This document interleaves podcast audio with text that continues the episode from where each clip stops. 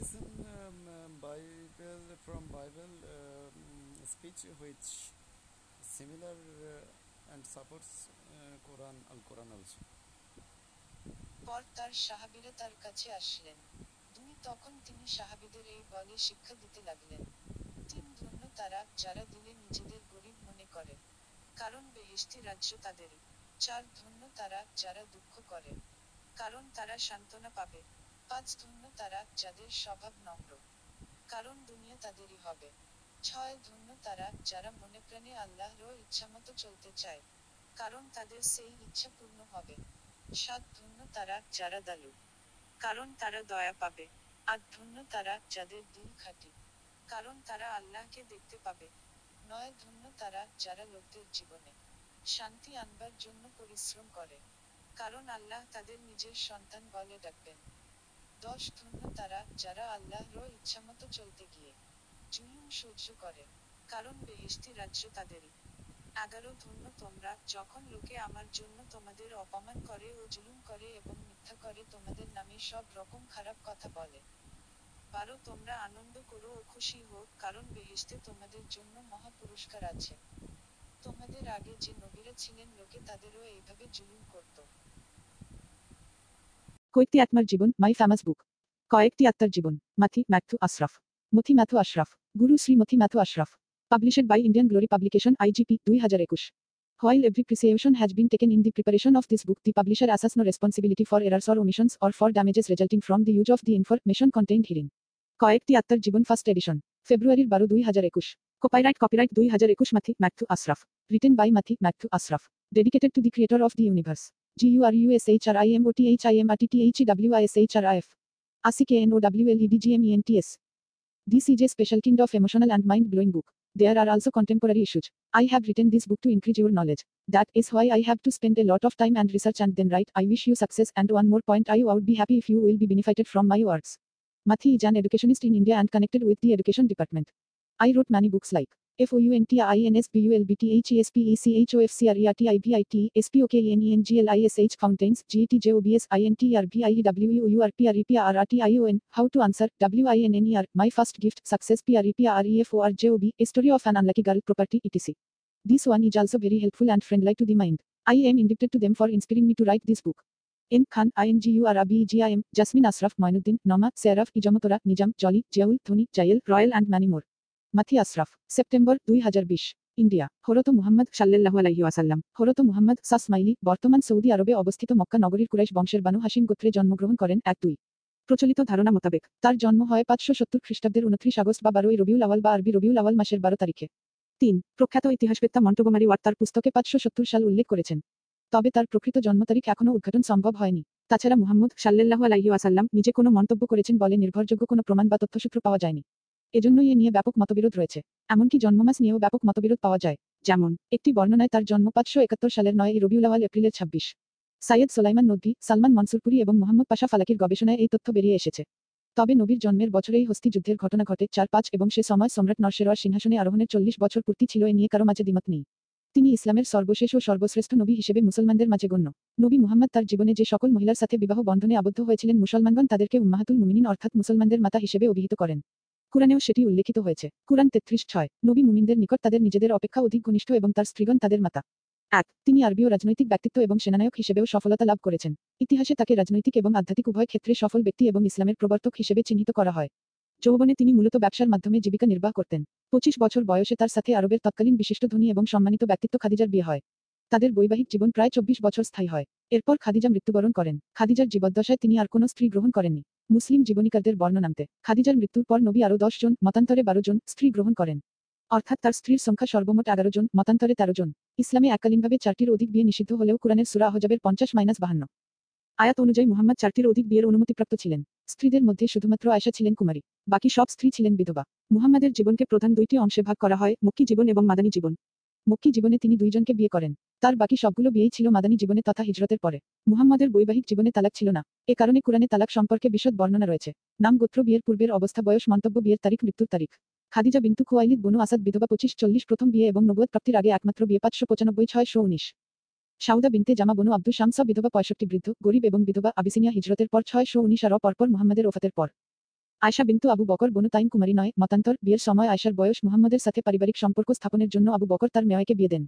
দশ ছয়শো বাইশ মুহাম্মদের ওফাতের পর, হাফসা বিনতে উমর, বনু আদি বিধবা উমরের সাথে সম্পর্ক স্থাপনের উদ্দেশ্যে তার মেয়কে ছয়শো চব্বিশ, ছয়শো পঁচিশ মুহাম্মদের ওফাতের পর, জয়নব বিন্তু খুজাইমা বিধবা ছয়শো ছাব্বিশ, ছয়শো সাতাশ বিয়ের পর পরপরই উম্মে সালামা হিন্দ বিন্তু আবি উমাইয়া বনু উমাইয়া উহুদ যুদ্ধে বিধবা হন প্রায় পঁয়ষট্টি সাহায্যের জন্য চার জনের জননী ছিলেন ছয়শো ছাব্বিশ মুহাম্মদের ওফাতের পর। রায়হানা বিনতে জায়দ বনু নাদির, জয়নব বিনতে জাহস তালাকপ্রাপ্ত এবং বিধবা ছয়শো পঁচিশ, ছয়শো সাতাশ মুহাম্মদের ওফাতের পর। জুয়াইরিয়া বিনতে আল হারিস বনু মুস্তালিক বিধবা মা মালাকাত আইমানুকুম এর আওতায়। ছয়শো সাতাশ, ছয়শো আঠাশ মুহাম্মদের ওফাতের পর রামালাহ বিনতে আবি সুফিয়ান বনু উমাইয়া আবু সুফিয়ানের কন্যা। প্রথম উমাইয়া খলিফা মুয়াবিয়া রবন, তালাকপ্রাপ্ত তার স্বামী আবিসিনিয়ায় খ্রিস্টান হয়ে যায়। সাহায্য ছয়শো উনত্রিশ মুহাম্মদের ওফাতের পর সাফিয়া বিনতে হুয়াই বনু নাদির বিধবা মা মালাকাত আইমানুকুম এর আওতায়। ছয়শো উনত্রিশ মুহাম্মদের ওফাতের পর, মাইমুনা বিনতে আল হারিস বিধবা ছাব্বিশ, ছয়শো উনত্রিশ মুহাম্মদের ওফাতের পর, মারিয়া আল কিবতিয়া মিশরীয় মিশরের সম্রাট মুকাউকিসের পক্ষ হতে মুহাম্মাদের জন্য উপহার ছয়শো আঠাশ, ছয়শো উনত্রিশ মুহাম্মাদের ওফাতের পর। মুহাম্মাদের সঙ্গে আইসার বিয়ে হয় মূলত খাদিজা বিনতে খোয়ালিদের মৃত্যুর পরে। মুহাম্মদ সৌদাকে জাম আইবনে কাইসের কন্যা বিয়ে করার পর আইসাকে পরবর্তীতে তৃতীয় স্ত্রী হিসেবে গ্রহণ করেন। তার বিয়ে খাদিজার মৃত্যুর পরে হয়েছিল, এ পক্ষে বেশিরভাগ গবেষকই একই মত পোষণ করেন। যদিও তার বিয়ে হিজরতের দুই না তিন বছর আগে হয়েছিল, এ নিয়ে ভিন্নমত প্রচলিত আছে। কিছু সূত্র থেকে পাওয়া যায় যে মুহাম্মদ সা, এর সঙ্গে তার বিবাহ সৌদার সঙ্গে বিয়ের পূর্বে হয়েছিল যদিও বেশিরভাগ হাদিস মোতাবেক মুহাম্মদ সৌদাকে আইসার পূর্বে বিয়ে করেছিলেন। এটি প্রচলিত যে উসমান বিন মা জুনের স্ত্রী খাওলা আবু বকরের নিকট দেখা করতে গিয়েছিলেন এবং এই বিয়ের প্রস্তাব দিয়েছিলেন। মুহাম্মদের সঙ্গে ছয় বা সাত বছর বয়সে আইসার বিয়ে হয়। বয়সের দিক থেকে তিনি ছিলেন মুহাম্মদের স্ত্রীদের মাঝে কনিষ্ঠতম তথ্যসূত্র প্রয়োজন। বিয়ের সময় আইসার বয়স। বিয়ের সময় আইসার বয়স কত ছিল এই নিয়ে মতভেদ রয়েছে। বিভিন্ন সূত্র অনুযায়ী মুহাম্মদের সঙ্গে তার বিবাহ এবং এর সিদ্ধি মূলত সার্থক হয়েছিল যখন আইসার বয়স ছিল ছয় মাইনাস আঠারো বছর। আহলুল সুন্না বা সুন্নিদের হাদিসের বর্ণনা অনুযায়ী প্রচলিত তথ্যমতে মুহাম্মদের সাথে যখন আইসার বিয়ে হয়, তখন তার বয়স ছিল ছয় মাইনাস সাত বছর। নয়, দশ, আর বদরের যুদ্ধের সময় ছয়শো চব্বিশ খ্রিস্টাব্দে নয় বছর বা মতান্তরে দশ বছর বয়স থেকে তার বৈবাহিক জীবন শুরু হয়। এর পূর্বে তিনি তার বিবাহ পরবর্তী সময় তার পিত্রালেই শিশুবৎসলভাবে অতিবাহিত করেন তথ্যসূত্র প্রয়োজন। শিয়া পণ্ডিত আল সাইদ জাফর মুর্তাজা আল আমিলি এ ব্যাপার অস্বীকার করেন যে আইসা ছয় মাইনাস সাত বছর বয়সে বিয়ে করেছেন। তার মতে বিয়ের সময় আইসা তেরো মাইনাস সতেরো বছর বয়সী ছিলেন। তিনি ইবনে ইসাকের বিবৃত এক তথ্য যেখানে উল্লেখ আছে যে আইসা সে লোকদের মধ্যে অন্যতম ছিলেন যারা নবুতের অল্প সময় পরে ইসলাম গ্রহণ করেছিলেন। অনুসারে ঘোষণা করেন যে আইসা নিশ্চয়ই বিয়ের সময় সতেরো বছর বয়সী ছিলেন। নবুতের সময় তিনি সাত বছর বয়সী ছিলেন এবং হিজরতের সময় তিনি বিশ বছর বয়সী ছিলেন। অনাথায় আইসা ইসলাম গ্রহণের সময় বয়সে সাত বছরের নিচে ছিলেন। মারিয়া বিনতে শামুনু যিনি মারিয়া আল কিবতিয়া আরবি, মৃত্যু ছয় তিন সাত আডি বাকিবতীয় মারিয়া নামে অধিক পরিচিত ছিলেন একজন মিশরীয় খ্রিস্টান নারী।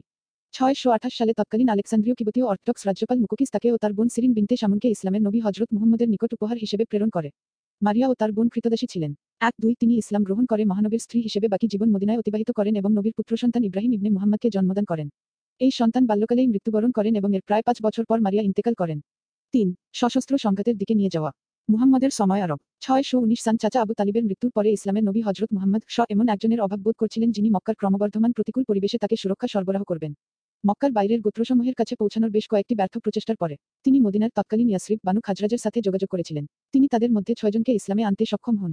মদিনায় মুহাম্মদ ও ইসলামের কথা ছড়িয়ে পড়ে এবং ছয়শো বারো সালের ফেব্রুয়ারিতে একটি নতুন প্রতিনিধি দল মক্কায় পৌঁছে। তাদের মধ্যে বনু আউজের দুই সদস্য ছিল। বনু খাজরাজ এবং বানু আউস সেই সময় প্রতিদ্বন্দ্বী দুই গোত্র ছিল। তারা মদিনা নগরীর নিয়ন্ত্রণ পাওয়ার জন্য লড়াই করছিল। হজরত মুহাম্মদ স উভয় পক্ষের মধ্যে যুদ্ধবিরতির মধ্যস্থতা করেন এবং একজন কুরআন তেলাওয়াতকারী সহ তাদেরকে মদিনায় ফেরত পাঠান। ছয়শো বাইশ সালের মার্চ মাসে মদিনায় ধীরে ধীরে ইসলামের বৃদ্ধি ঘটে। এই সময় বাহাত্তর জনের একটি নতুন প্রতিনিধি দল হজরত মুহাম্মদ শ এর সাথে পরামর্শ করে। তারা মুহাম্মদের শত্রুদের বিরুদ্ধে যুদ্ধ করার জন্য তাদের প্রস্তুতির প্রতিশ্রুতি দেয় এবং হজরত মুহাম্মদ শ মদিনার ইহুদিদের বিরুদ্ধে যুদ্ধ করার জন্য তার প্রস্তুতির কথা জানান।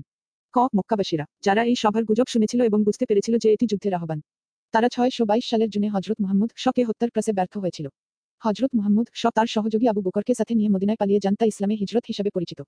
দুই, মদিনা পাঁচটি গোত্রে বিভক্ত ছিল, তাদের মধ্যে দুটি গোত্র বনু খাজরাজ এবং বনু আউস ইহুদিদের গোত্রগুলো ছোট থেকে বৃহত্তম, বনু কায়নুকা, বানু আল নাদির এবং বনু কুরাইজা। দুই, মদিনায় পৌঁছে তিনি নগর পরিচালনার বিষয়গুলিকে নিয়ন্ত্রণ করার জন্য মদিনার সনদ হিসাবে পরিচিত একটি চুক্তি প্রতিষ্ঠা করেন। এতে স্বাক্ষর করে মুসলিম, আনসার এবং মদিনার বিভিন্ন ইহুদি গোত্র। তিন, সনদের তাৎপর্যপূর্ণ ধারাগুলির মধ্যে হ, ল, যদি একজন স্বাক্ষরকারী তৃতীয় পক্ষের দ্বারা আক্রান্ত হয়, তবে এই সিদ্ধান্ত যে মুসলমানরা তাদের ধর্ম এবং ইহুদিদের তাদের ধর্ম অনুসরণ করবে, পাশাপাশি হজরত মুহাম্মদ শকে নেতা হিসাবে নিয়োগের প্রস্তাব ছিল। চার, প্রথম কাফেলা অভিযান। মুহাম্মদ এবং তার সাহাবিগণ শীঘ্রই একটি ধারাবাহিক কাফেলা অভিযানে লিপ্ত হন। এই অভিযানগুলি সাধারণত আক্রমণাত্মক ছিল। পাঁচ, এবং গোয়েন্দা তথ্য সংগ্রহ বা কুরাইশের ব্যবসায়ের জিনিসপত্র জব্দ করার জন্য পরিচালিত হয়। ছয়, মুসলমানরা ঘোষণা করেছিল যে এই আক্রমণগুলি ন্যায়সঙ্গত ছিল এবং আল্লাহ তাদেরকে মক্কাবাসীদের দ্বারা মুসলমানদের নির্যাতনের বিরুদ্ধে রক্ষা করার অনুমতি দিয়েছেন। সাত, আট, এই অভিযানের আরেকটি কারণ অর্থনৈতিক চাপ বলে মনে হয়। কারণ মদিনা মুহাজির মুসলিম রসদ সরবরাহে খুব বেশি সক্ষম ছিল না, তাই টিকে থাকার জন্য বাইরে থেকে খাবার সংগ্রহ করতে তারা বাধ্য হয়। দুই, প্রথম পিচ যুদ্ধ, বদরের যুদ্ধ। মানচিত্র মক্কার কাফেলা, মুসলিম সেনাবাহিনী এবং মক্কা ত্রাণ সেনাবাহিনীর গতিবিধি প্রদর্শন করে। বদরের যুদ্ধ মদিনার মুসলিম ও মক্কার কুরাইশদের মধ্যে সংঘটিত হয়। ইসলামের ইতিহাসে এটি প্রথম প্রধান যুদ্ধ। এতে জয়ের ফলে মুসলিমদের ক্ষমতা পূর্বের তুলনায় বৃদ্ধি পায়। যুদ্ধের পূর্বে ছয়শো তেইশ থেকে ছয়শো চব্বিশ সালের মধ্যে মুসলিম ও কুরাইশদের মধ্যে বেশ কিছু খণ্ডযুদ্ধ হয়। বদর ছিল দুই বাহিনীর মধ্যে প্রথম বড় আকারের যুদ্ধ। যুদ্ধে সুসংগঠিত মুসলিমরা মক্কার সৈনিকদের সারি ভেঙে ফেলতে সক্ষম হয়। যুদ্ধে মুসলিমদের প্রধান প্রতিপক্ষ আবু জাহাল নিহত হয়। মুসলিমদের বিজয়ের অন্যদের কাছে বার্তা পৌঁছায় যে মুসলিমরা আরবে নতুন শক্তি হিসেবে আবির্ভূত হয়েছে এবং এর ফলে নেতা হিসেবে মুহাম্মাদের অবস্থান দৃঢ় হয়। যুদ্ধের পর মুসলিমরা মদিনায় ফিরে আসে। এতে কয়েকজন কুরাইশ নেতাসহ সত্তর জন বন্দী হয়। বন্দীদের সাথে সদব্যবহার করা হয়েছিল। মুসলিমরা নিজেরা খেজুর খেয়ে বন্দীদের রুটি খেতে দেয়। উহুদের যুদ্ধ। উহুদের যুদ্ধ উহুদ পর্বতের সংলগ্ন স্থানে সংঘটিত হয়। মদিনার মুসলিম ও মক্কার কুরাইশদের মধ্যে এই যুদ্ধ সংঘটিত হয়েছে। এই দুই পক্ষের নেতৃত্বে ছিলেন যথাক্রমে মুহাম্মদ ও আবু সুফিয়ান। ইসলামের ইতিহাসে সংঘটিত প্রধান যুদ্ধসমূহের মধ্যে এটি দ্বিতীয়। এর পূর্বে ছয়শো চব্বিশ সালে এই দুই পক্ষের মধ্যে বদরের যুদ্ধ সংঘটিত হয়েছিল। বদরের পরাজয়ের প্রতিশোধ নেয়ার জন্য মক্কার পক্ষ থেকে এই যুদ্ধের সূচনা করা হয়েছিল। যুদ্ধযাত্রার খবর পাওয়ার পর মুসলিমরা তৈরি হয় এবং উহুদ পর্বত সংলগ্ন প্রান্তরে এই যুদ্ধ সংঘটিত হয়। সংখ্যায় কম হওয়া সত্ত্বেও মুসলিমরা প্রথম দিকে সাফল্য লাভ করেছিল এবং মক্কার সৈনিকরা পিছু হতে বাধ্য হয়। বিজয়ের খুব কাছাকাছি থাকা অবস্থায় মুসলিম বাহিনীর কিছু অংশের ভুল পদক্ষেপের কারণে যুদ্ধের মোড় ঘুরে যায়। মুহাম্মদ মুসলিম তীরন্দাজদেরকে নির্দেশ দিয়েছিলেন যে ফলাফল যাই হোক তারা তাদের অবস্থান থেকে সরে না আসে। কিন্তু তারা অবস্থান ত্যাগ করার পর মক্কার বাহিনীর অন্যতম সেনাপতি খালিদ বিন ওয়ালিদ মুসলিমদের উপর আক্রমণের সুযোগ পান, ফলে মুসলিমদের মধ্যে বিশৃঙ্খলা তৈরি হয়। এ সময় অনেক মুসলিম নিহত হয়। মুহাম্মদ নিজেও আহত হয়েছিলেন। মুসলিমরা উহুদ পর্বতের দিকে পিছু হাতে আসে। মক্কার বাহিনীকে এরপর মক্কায় ফিরে আসে। এই যুদ্ধে সংঘটিত হওয়ার পর ছয়শো সাতাশ সালে দুই বাহিনী পুনরায় খন্দকের যুদ্ধে মুখোমুখি হয়। খন্দকের যুদ্ধ। খন্দকের যুদ্ধ বা আহজাবের যুদ্ধ পাঁচ হিজড়িতে ছয় দুই সাত আডি সংঘটিত হয়। এ সময় সাতাশ দিন ধরে আরব ও ইহুদি গোত্রগুলি মদিনা অবরোধ করে রাখে। জোট বাহিনীর সেনাসংখ্যা ছিল প্রায় দশ হাজার এবং সে সাথে তাদের ছয়শো ঘোড়া ও কিছু উঠছিল অন্যদিকে মদিনার বাহিনীতে সেনাসংখ্যা ছিল তিন হাজার। পারস্য থেকে আগত সাহাবি সালমান ফার্সির পরামর্শে মুহাম্মদ মদিনার চারপাশে পরীক্ষা খননের নির্দেশ দেন। প্রাকৃতিকভাবে মদিনাতে যে প্রতিরক্ষা ব্যবস্থা ছিল তার সাথে এই ব্যবস্থা যুক্ত হয়ে আক্রমণকারীদেরকে নিষ্ক্রিয় করে ফেলে। জোটবাহিনী মুসলিমদের মিত্র মদিনার ইহুদি বনু কুরাইজা গোত্রকে নিজেদের পক্ষে আনে যাতে তারা দক্ষিণ দিক থেকে শহর আক্রমণ করে। কিন্তু মুসলিমদের তৎপরতার ফলে তাদের জোট ভেঙে যায়। মুসলিমদের সুসংগঠিত অবস্থা, জোটবাহিনীর আত্মবিশ্বাস হ্রাস ও খারাপ আবহাওয়ার কারণে শেষ পর্যন্ত আক্রমণ ব্যর্থ হয়। এই যুদ্ধে জয়ের ফলে ইসলাম পূর্বের চেয়ে আরও বেশি প্রভাবশালী হয়ে ওঠে খন্দকের যুদ্ধ খায়বারের যুদ্ধ। খায়বারের যুদ্ধ ছয়শো উনত্রিশ খ্রিস্টাব্দে তৎকালীন আরবের মদিনা নগরী থেকে একশো পঞ্চাশ কিলোমিটার তিরানব্বই মাস দূরে অবস্থিত খায়বার নামক মরুভূমিতে বসবাসরত ইহুদিগণের সাথে মুসলিমগণের সংগঠিত একটি যুদ্ধ। মুসলিমদের ইতিহাস অনুসারে মুসলিমগণ সেখানে দুর্গে আশ্রয় নেয় ইহুদিদেরকে আক্রমণ করেছিল। সপ্তম হিজড়িতে মদিনা আক্রমণ করার ব্যাপারে খায়বারের ইহুদিদের নতুন ষড়যন্ত্রের কারণে খায়বার যুদ্ধ হয়। খায়বার ছিল মদিনা থেকে আশি মাইল দূরের একটি বড় শহর। এখানে ইহুদিদের অনেকগুলি দুর্গ ও ক্ষেত খামার ছিল। মূলত, খায়বার ছিল ইহুদিদের একটি নতুন উপনিবেশ। খায়বারের ইহুদিরা বনু কোরাইজা গোত্রের ইহুদিদেরকে বিশ্বাসঘাতকায় উদ্দীপিত করেছিল। এছাড়া মুহাম্মদকে হত্যা করার ষড়যন্ত্র এই খায়বার থেকে হতো। খায়বারের ইহুদিরা গাতাফান গোত্র ও বেদুইনদের সাথে মিলিত হয়ে মদিনা আক্রমণ করার ব্যাপারে ষড়যন্ত্র করছিল। খায়বার যুদ্ধে পরাজিত ইহুদিদেরকে মুহাম্মদ কোনো নির্বাসন দেননি। প্রতি বছর তাদের উৎপাদিত ফল ফসলের অর্ধেক ইহুদিরা মুসলমানদেরকে দিবে এই শর্তে খায়বারের ইহুদিরা খায়বারে থাকার অনুমতি পায়। কিন্তু এই খায়বার যুদ্ধের পর পর এক ইহুদি মহিলা মুহাম্মদকে আমন্ত্রণ করে ছাগলের মাংসের ভিতরে বিষ মিশিয়ে মুহাম্মদকে হত্যা করতে চেয়েছিল। এই ঘটনার পরেও মোহাম্মদ খায়বারের সকল ইহুদিদেরকে ক্ষমা করে দিয়েছিলেন। আক্রমণের কারণ প্রসঙ্গে স্কটিশ ঐতিহাসিক উইলিয়াম মন্টগোমারি ওয়াট খায়বার যুদ্ধে বনু নাদির গোত্রের উপস্থিতি উদ্ধৃত করেন, যারা মদিনার ইসলামী সম্প্রদায়ের বিরুদ্ধে প্রতিবেশী আরব গোত্রগুলোর মধ্যে শত্রুভাবাপন্ন মানসিকতা জাগিয়ে তুলছিল। ইতালীয় প্রাচ্যবিদ লরা বেক্সে ভ্যাগলিয়েরি ওয়াটের তত্ত্বের সাথে ঐকমত্য পোষণ করে দাবি করেন যে, যুদ্ধের পেছনে আরও কারণ থাকতে পারে, যেগুলো হল ইহুদিদের উক্ত দুর্বিসন্ধির প্রতিক্রিয়া মুহাম্মাদের সাহাবিদের মধ্যে ছড়িয়ে পড়ার সম্ভাবনা এবং ভবিষ্যতের যুদ্ধ অভিযানসমূহের রসদ হিসেবে যুদ্ধলুদ্ধ মালামালসমূহ লুণ্ঠনের উপযোগিতা। পরিশেষে খায়বারের ইহুদিগণকে অবরোধ করা হয় এবং উক্ত উপত্যকায় তাদেরকে থাকার অনুমতি দেওয়া হয়। এই শর্তে যে তারা মুসলিমগণকে তাদের উৎপাদিত ফসলের অর্ধেক বাৎসরিকভাবে প্রদান করবে। খলিফা উমরের সময়ে ওমর কর্তৃক বহিষ্কৃত হওয়ার আগ পর্যন্ত ওখানেই তাদের বসবাস অব্যাহত ছিল। এই বিজয়ের ফলাফলস্বরূপ বিজিত ইহুদিদের উপর ইসলামের বিধান অনুযায়ী জিজিয়া কর আরোপ করা হয় এবং তাদের অধিভুক্ত জমিসমূহ মুসলিমদের প্রশাসনিক দখলের অন্তর্ভুক্ত হয়। বিনিময়ে। ইহুদিগণ তাদের ধর্ম পালনের অনুমতি পায়, বৃহৎ পরিসরে নিজ সম্প্রদায়ের স্বায়ত্তশাসনের অধিকার লাভ করে, মুসলিমদের কাছ থেকে বহিশক্তির আক্রমণ থেকে প্রতিরক্ষা লাভের প্রতিশ্রুতি লাভ করে এবং তাদেরকে সামরিক অভিযানে অংশগ্রহণ এবং জাকাত প্রদানের দায়িত্ব থেকে অব্যাহতি দেওয়া হয়, যেগুলো মুসলিম নাগরিকদের জন্য বাধ্যতামূলক। হুদাইবিয়া। হিজরি ষষ্ঠ সনের জিলকদ মাসে হুদাইবিয়ার অভিযান সংঘটিত হয়। এই সনে নবী করিম একদা স্বপ্নে দেখেন যে তিনি তার সঙ্গী, সাথীদের নিয়ে মদিনা থেকে মক্কায় চলে গেলেন এবং সেখানে উমরা পালন করলেন। নবীর স্বপ্ন নিছক একটি স্বপ্ন নয়, বরং সেটিও এক ধরনের ওহি। সুতরাং এরপর তিনি চোদ্দশো সাহাবিসহ উমরা পালন করার জন্য মক্কা রওনা হলেন। কিন্তু জয়েদ্দা থেকে মক্কাগামী পথের পাশে হুদাইবিয়া নামক স্থানে মক্কার মুশরিকদের দ্বারা তিনি বাধাপ্রাপ্ত হন। ফলে, মক্কায় পৌঁছে উমরা পালন করা তার পক্ষে সম্ভব হয়নি। পথিমধ্যে হুদাইবিয়া নামক স্থানে উনি তীব্র বাধার সম্মুখীন হন। এই স্থানের সানিয়াতুল মিরার নামক স্থানে উনার উটনি বসে যায়। অপরদিকে কুরাইশদের পক্ষ থেকে সামরিক অভিযানের হুমকি আসতে থাকে। শেষ পর্যন্ত কুরাইশদের পক্ষ থেকে সোহায়ল ইবনে আমরকে দূত হিসাবে পাঠান হয়। সেখানে স্বাক্ষরিত সমঝোতাগুলি হুদাইবার সন্ধি হিসাবে পরিচিত হয়। নবী করিম উমরার জন্য নিয়ে আসা পশুগুলো সেখানে কোরবানি করে মদিনায় ফিরে যান। অতপর পবিত্র ওবরানে সুরা ফাতেহতে ইহাকে প্রকাশ্য বিজয় হিসাবে অভিহিত করা হয়। মুসলিম জোট সম্প্রসারণ। মক্কার হুমকিমুক্ত মুসলমানরা অন্যান্য ওয়াসিস ও গোত্রের বিরুদ্ধে তাদের কার্যক্রম প্রসারিত কর। তারা খায়বারের সমৃদ্ধ ওসিসকে জয় করে। খায়বারের যুদ্ধ দেখুন এবং ঘাটাফান, মুর্রা, সুলাইম এবং হাওয়াইজিন এর বিরুদ্ধে অভিযানকারী দল পাঠিয়েছিল মক্কা বিজয়। উনিশ শতকের গোড়ার দিকে পাণ্ডুলিপিটিতে মুসলিম সেনাবাহিনী মক্কার দিকে যাত্রা দেখানো হয়েছে। নবী মোহাম্মদ খ্রিস্টীয় ছয় খ্রিস্টাব্দে রক্তপাতহীনভাবে মক্কা নগরী দখল করেন। ইতিহাসে এই ঘটনা মক্কা বিজয় নামে খ্যাত। ঐতিহাসিকদের মতে মক্কা বিজয় ইসলামের ইতিহাসে সর্বশ্রেষ্ঠ বিজয় যদিও আল কুরআনে হুদাইবিয়ার সন্ধিকেই প্রকাশ্য বিজয় বলে উল্লেখ করা হয়েছে। মূলত প্রকৃতপক্ষে হুদাইবিয়ার সন্ধি এবং মক্কা বিজয়। দুটি মুহাম্মদ সাল্লাল্লাহু আলাইহি ওয়াসাল্লাম এর অতুলনীয় দূরদর্শিতার ফল। হুদাইবিয়ার সন্ধির মাধ্যমে যে বিজয়ের সূত্রপাত হয়েছিল তার চূড়ান্ত রূপই ছিল মক্কা বিজয়। এই বিজয়ের ফলে মুসলমানদের পক্ষে আরবের অন্যান্য এলাকা বিজয় করা সহজসাধ্য হয়ে পড়ে। হুদাইবিয়ার সন্ধি মোতাবেক সন্ধির পরবর্তী বছর মুহাম্মদ সাল্লাল্লাহু আলাইহি ওয়াসাল্লাম দুই হাজার সাহাবা নিয়ে মক্কায় উমরাতুল ওবাজা পালন করতে আসেন এবং এ সময় তিনি মক্কার কুরাইশদের মধ্যে নেতৃত্বে শূন্যতা লক্ষ্য করেন। তাদের খাত্রশক্তির সঠিক পরিমাপ করতে পেরেছিলেন তিনি এবং এজন্যই অধীর ছিলেন মক্কা বিজয়ের জন্য। এর এক বছরের মাথায় তিনি তা সম্পন্ন করার জন্য মনস্থির করেন। পরিসংখ্যান, ক্ষয়ক্ষতি হজরত মোহাম্মদ শ এর পরিচালিত সমস্ত যুদ্ধে মোট হতাহতের সংখ্যা কম, বেশি এক হাজার হতে পারে। সমসাময়িক ইসলামী পণ্ডিত মাওলানা ওয়াহিদুদ্দিন খান বলেছেন যে তেইশ বছর যাবত এই বিপ্লব সম্পন্ন হয়েছিল আশিটি সামরিক অভিযান হয়েছিল। বিশটিরও কম অভিযানে লড়াইয়ের সম্মুখীন হয়। এই যুদ্ধগুলিতে দুইশো উনষাট জন মুসলমান এবং সাতশো উনষাট জন অমুসলিম মারা গিয়েছিল, মোট এক হাজার আঠারো জন মারা যায়। জেসাস খ্রিস্ট, নাজারেথ নামে একটি গ্রামে জোসেফ নামে একজন কাঠমিস্ত্রি সপরিবারে বাস করত। নাজারেথ প্যালেস্টাইন রাজ্যের অন্তর্গত এই গ্রামের প্রায় সমস্ত বাসিন্দা ছিল ইহুদি ধর্মাবলম্বী এবং বেশিরভাগ ইহুদিরাই তখন বেদনাবিধুর তার কারণ তখন তারা পরাধীন অবস্থায় এক অন্ধকার যুগ অতিক্রম করছিল। আর কি হুতিদের এই পরাধীন অবস্থার কারণ ছিল রোমানরা? এই রোমান সাম্রাজ্য ছিল সুদূর বিস্তৃত। রোমান শাসকরা সাধারণত এবং আত্মাভিমানী হতেন। যে সময়ের কথা এখানে আমরা বলছি, সেই সময় ইহুদিদের একজন ধর্মগুরু ব্যাপটিস্ট নানা জায়গায় বলে বেড়াচ্ছেন, শীঘ্রই ইহুদিদের মুক্তি দেওয়ার জন্য আবির্ভূত হবেন একজন মহান পুরুষ। তার হাত ধরেই আসবে নতুন যুগ, আপনারা সকলে প্রস্তুত হন তাকে বরণ করে নিতে। আর পাঁচজনের মতো এই কথা শুনেছিলেন জোসেফ। মানুষ হিসেবে তিনি যেমন সৎ, তেমনি ছিলেন পরিশ্রমী আচার আচরণে সকলের শ্রদ্ধার পাত্র। এই সময় জোসেফের সঙ্গে ওই গ্রামেরই এক কুমারী মেয়ে মেরির বিয়ের কথাবার্তা চলছে। এই শুভ অনুষ্ঠানের আয়োজন প্রায় সমাপ্ত হয়েছে। এই সময় এক রাতে মেরি এক আশ্চর্য স্বপ্ন দেখল, তিনি দেখলেন ঈশ্বরের দূত গ্যাব্রিয়েল এসে তার মাথার পাশে বসেছেন। আর তার হৃদয়ে হতে ভবিষ্যৎবাণী বেশে এল, আমি দেবদূত গ্যাব্রিয়েল, আর কিছুদিনের মধ্যেই তুমি এক শিশুর জন্ম দেবে, তুমি তার নাম রাখবে যিশু, তিনি ইহুদি জাতিকে এই পরাধীন জীবন থেকে মুক্ত করবেন। মেরি আতঙ্কিত হয়ে প্রশ্ন করলেন, আমার তো এখনও বিয়ে হয়নি, আমি মা হব কীভাবে? দেবদূত অভয় দিলেন, তোমার সেই সন্তান তো ঈশ্বরের পুত্র, সুতরাং নিয়ে বিচলিত হবে না। একথা জানিয়ে নিমেষে অদৃশ্য হয়ে গেলেন গ্যাব্রিয়েল আরও আই সময় ইহুদিদের রাজা হের তার রাজসভার জ্যোতিষীকে দিয়ে গণনা করিয়ে জানতে পারলেন, আর কিছুদিনের মধ্যেই কোনো এক ইহুদি পরিবারে এমন একজন জন্মাবে, যে পরবর্তীকালে এই এলাকার রাজা হয়ে বসবেন।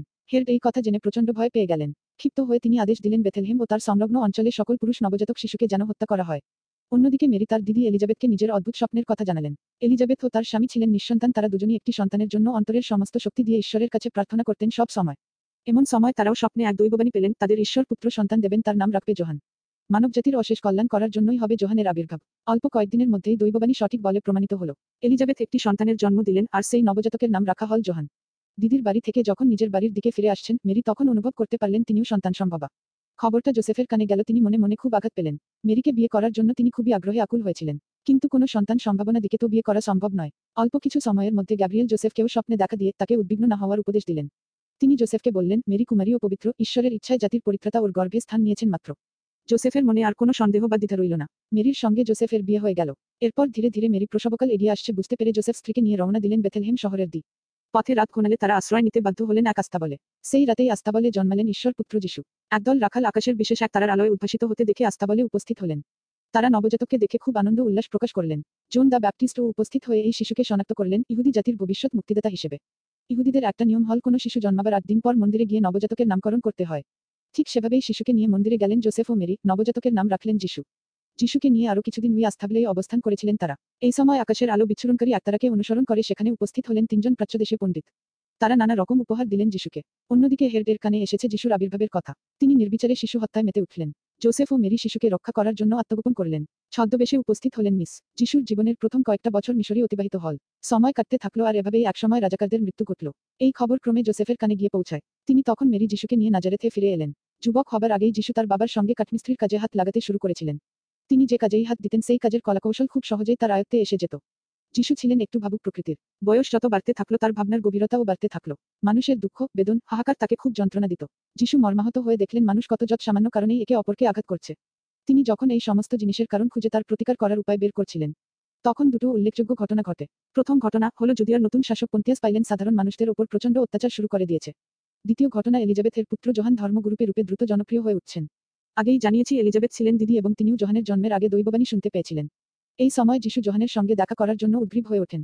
জর্ডান নদীর তীরে দুজনের সাক্ষাৎ হয়। সে এক মহৎ মিলন। জোহান একটি পাথরের উপর দাঁড়িয়ে আছেন, তার সামনে উন্মুখ অনেক নরক নারী। অনতিদূরে পবিত্র জর্ডান নদী প্রবাহমান। যিশু জর্ডান নদীর জলে স্নান সেরে জোহানের নিকট দীক্ষা নিলেন আর সেই সময় যিশু শুনতে পেলেন এক দৈববাণী, ধন, সম্পদ ও ঈশ্বরজাদি সমেত এই বিশ্বে তোমার ভূমিকা হবে মুক্তিদাতার। তুমি আমার প্রিয় এবং আমি তোমারই মধ্যে বর্তমান। যিশুর বয়স যখন প্রায় ত্রিশ বছর, তিনি সর্বসমক্ষে ঈশ্বরের বাণী প্রচারে ব্রতী হলেন। ইতিমধ্যে অত্যাচারী রাজা এন্তিপাস যিশুর গুরু জোহানকে কারারুদ্ধ করে ফেলেন, কারণ তিনি রাজার কথাকে সমর্থন করেননি। জোহানের অনুপস্থিতিতে যিশু ঈশ্বরের বাণী প্রচার করার দায়িত্ব গ্রহণ করেন। কখনো তিনি নগরে, কখনো গ্রামে, কখনো সমুদ্রের তীর, কখনো বা আরোহণ করেছেন পর্বত।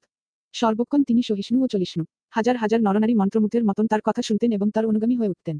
মানুষের পাপ গ্রাণী ও কলুষতা থেকে মুক্ত করতে চলেছে তার অবিস্মরণীয় পর্যটন। বহু অথর্ব, বিবিধ রোগাক্রান্ত আতুর, দুঃখভারাক্রান্ত নর, নারী যিশুর অলৌকিক স্পর্শে রোগমুক্ত হলেন ও অন্তরে শক্তি পেলেন। যিশু কোনো একটি স্থানে থাকতেন না, তার শীর্ষ সংখ্যা বাড়তে থাকে। এই শীর্ষদের মধ্যে শ্রেষ্ঠ জনকে তিনি বিভিন্ন প্রান্তে পাঠাতেন ধর্ম প্রচার করার জন্য। এরা হলেন Jacob Andrew Peter, John, Philip, Simon, Judas, Judah মথিক Thomas, Bartholomew John যিশু বললেন, মানুষকে ভালোবাসো। শত্রু, মিত্র, ভেদাভেদ করবে না। মানুষকে ভালোবাসলে ঈশ্বরকে সেবা করা হয়। তিনি আরও বললেন, আমাকে অনুসরণ করো। তাহলেই ঈশ্বরের নিকট পৌঁছাতে পারবে। অন্যায় ও পাপ করা খুব সহজ। ভালো কাজ করে সৎ থেকে স্বর্গে যাওয়া তুলনামূলকভাবে অনেক কঠিন। যিশু যখন এইসব কথা প্রচার করছেন, ইহুদিরা তখন ধর্মের নামে যাকের সঙ্গে নানা প্রকার অনাচার করে চলেছে, প্রচুর পশু বলি দেওয়া হচ্ছে মন্দিরে মন্দিরে। যিশু এসবের তীব্র বিরোধিতা শুরু করলেন। যারা মন্দিরে পশু বিক্রি করতে আসতো, তিনি তাদের বিরুদ্ধে জনমত গড়ে তুললেন। এ সমস্ত খবর রোমান শাসকদের কাছে পৌঁছালে তারা যিশুর বিরুদ্ধে ক্ষোভহস্ত হয়ে ওঠেন। এইরকম অবস্থায় কিছু মানুষ নিজেদের সংগঠিত করে বিদ্রোহ ঘোষণা করে। তারা বিশ্বাস করতেন যিশু তাদের পরাধীনতার হাত থেকে মুক্ত করবেন। কিন্তু রোমানরা অত্যন্ত নিষ্ঠুরতার সঙ্গে বিদ্রোহ দমন করে। ইহুদিদের কয়েকজন ধর্মগুরু রোমান শাসকদের কাছে গিয়ে অভিযোগ জানান, এই যিশু তার যথেষ্ট শিক্ষাকে সাধারণ মানুষের মধ্যে প্রকাশ করে, আবহাওয়াকে সার্বিকভাবে বিষাক্ত করে তুলছে। যিশু আমাদের ধর্মকে অপমান করেছে। এক কথায় যিশু ঈশ্বর বিরোধী। তার যিশুর উপযুক্ত শাস্তি চাই। যিশুর বারো জন শিষ্য ছিলেন, তাদের নাম আগেই উল্লেখ করেছি। এদের মধ্যে জুডাস ছিলেন অর্থলভী, সুতরাং শত্রুরা তাকে সহজেই কিনে নিল। আর জুডাস যিশুকে শত্রুর হাতে ধরিয়া দিল। যিশুর বিচার হয় ইহুদির এর যাজকালয়। প্রধান শাসক তাকে মৃত্যুদণ্ডে দণ্ডিত করলেন। যিশু নির্বিক রোমান বিচারপতি প্লেনাও সমর্থন করলেন সেই দণ্ডাদেশ। স্থির হলো যিশুকে ক্রুশবিদ্ধ করে হত্যা করা হবে। চারিদিকে হাহাকার উঠল। যিশুর চূড়ান্ত অমানবিক অত্যাচার সর্বসাধারণের সম্মুখে দৃশ্যমান হলো। যিশুকে স্বয়ং বদ্ধভূমিতে বহন করে নিয়ে যেতে হলো সেই ভারী ক্রুশ। মাঠকে করা হয়েছিল বদ্ধভূমি। অসংখ্য নারী শিশু যিশুকে অনুসরণ করে উপস্থিত হলেন বদ্ধভূমিতে। চারিদিকে করা প্রহরা।